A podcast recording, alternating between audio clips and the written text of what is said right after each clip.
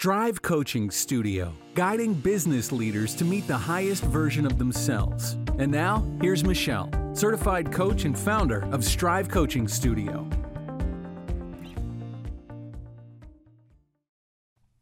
All right, everybody. This topic is a really important one for me today to talk about. You may relate to this. Um, I'm going to paint this picture for you and see if it sounds familiar for you. I've noticed a lot of people want to be more confident in certain situations or manage yourselves more confidently in challenges or difficult confrontational meetings or conversations that you have. Or maybe you just want to push yourself in ways that you haven't in the past, and you know that being more confident in pursuing them will allow you to be more successful in them to create the results that you want. So the point being, we know that in order, we already walk into it knowing that in order to push ourselves and be our best, that having more confidence will allow us to create better results for ourselves and improved outcomes for the situation. So we make a decision that we will find confidence and build and develop confidence to accomplish this. And we feel great about this choice for a minute. Then what happens the next thing that commonly occurs for so many of us is that our brains kick in to let us know not to be too confident because we don't want to come off as arrogant. We don't want to seem arrogant. We don't want others to perceive us as being the know it alls. And somehow, as soon as we wrap our head around the idea of growing or of doing something new or different, maybe even scary or unusual or outside of the box, or definitely outside of our comfort zone, the fear kicks in just a little bit harder. And our minds tell us not to be too cocky. Don't off, don't come off as arrogant. Somehow we tell ourselves that arrogance would be seen as intimidating or unlikable or not belonging or accepted. So we freeze. The minute our brain fears the idea of not being accepted, we slip into that fight, flight, or freeze survival mode to keep us safe again. And in this case, freeze. Freezing from becoming arrogant, freezing from becoming confident, freezing from acting like anything that could be perceived as different than how we've been in the past and therefore not accepted by the group. So we just freeze. We don't move. We don't grow. We don't leave the comfort zone or the familiar. It's scary and risky and just not worth it. That's what our brains do to us. That's our that's its job to do to us. Keeping us safe from risk, from harm, from danger, from anything bad. But that freezing prevents us from growth and from change and pursuing what we most desire, our bigger goals, and doing what we know in our wisest minds are best for ourselves and others. All because our brain convinced us that confidence is somehow bad by relating it to arrogance. Do you see that trick that the brain just played on you? While the intentions are good, thinking it's trying to keep you safe, it plays that trick on us to convince us why you need to feel safe and why you need to just decide not to be confident. So we get to be the wiser judge of this. Let's get some data and facts together that we can sort through to make our own wise decisions about this topic. Okay. Starting with defining and seeing the difference between confidence and arrogance. Let's just look at that. We can make our own decisions, but let's just lay it out here. This is what confidence is it is pursuing a path outside of your comfort zone to grow by being willing to fail and feel all of the emotions that come with it willingly. It is not about believing in your ability to do something you've never done, since you've never done it before. It's about believing in your ability to feel and experience everything that comes with it on the journey, no matter what it is or how bad it feels.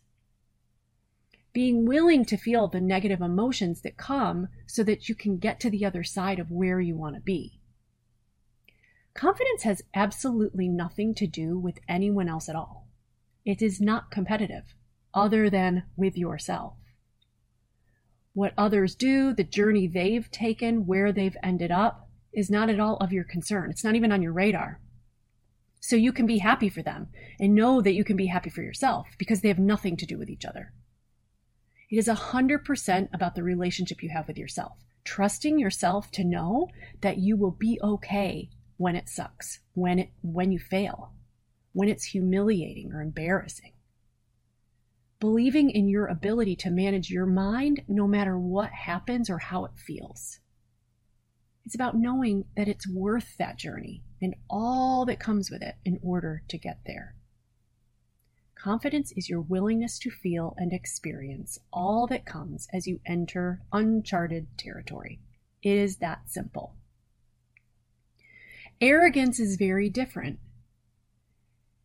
It may even be the polar opposite of confidence. Arrogance is a journey and destination that considers that others suffer in the process. It's at the expense of others. Pushing others down along the way, ensuring that others do not succeed in their journeys, that is arrogance. It is a tricky method of operating under the idea of avoiding feeling or experiencing any negative emotions. But if you really think about it, someone who is arrogant lacks confidence altogether, potentially. They're so fearful of feeling negative emotions from natural and expected journey related failures that they operate defensively and from a survival mode. A confident person is willing and strong enough to take it all on no matter what to grow. An arrogant person is not. And because they lack confidence, the only way they can see to protect their emotions is to prevent others from getting there. Arrogance is a way of operating in emotional childhood and from a primitive way of thinking. It is not conscious mind management as confidence is considered. It is a subconscious survival operating system that does not typically result in growth, evolution, or the maximum accomplishments that are available to a person. Confidence allows one to grow, build trust in oneself. Trust that because you managed your mind through the emotions of one thing, that you'll be able to do it again and again to continue accomplishing and growing more. Arrogance keeps you small, improves repeatedly that because you don't trust yourself to handle anything that comes, you must instead limit others. Because you don't trust in your ability to get there on your own abilities and manage your own mind.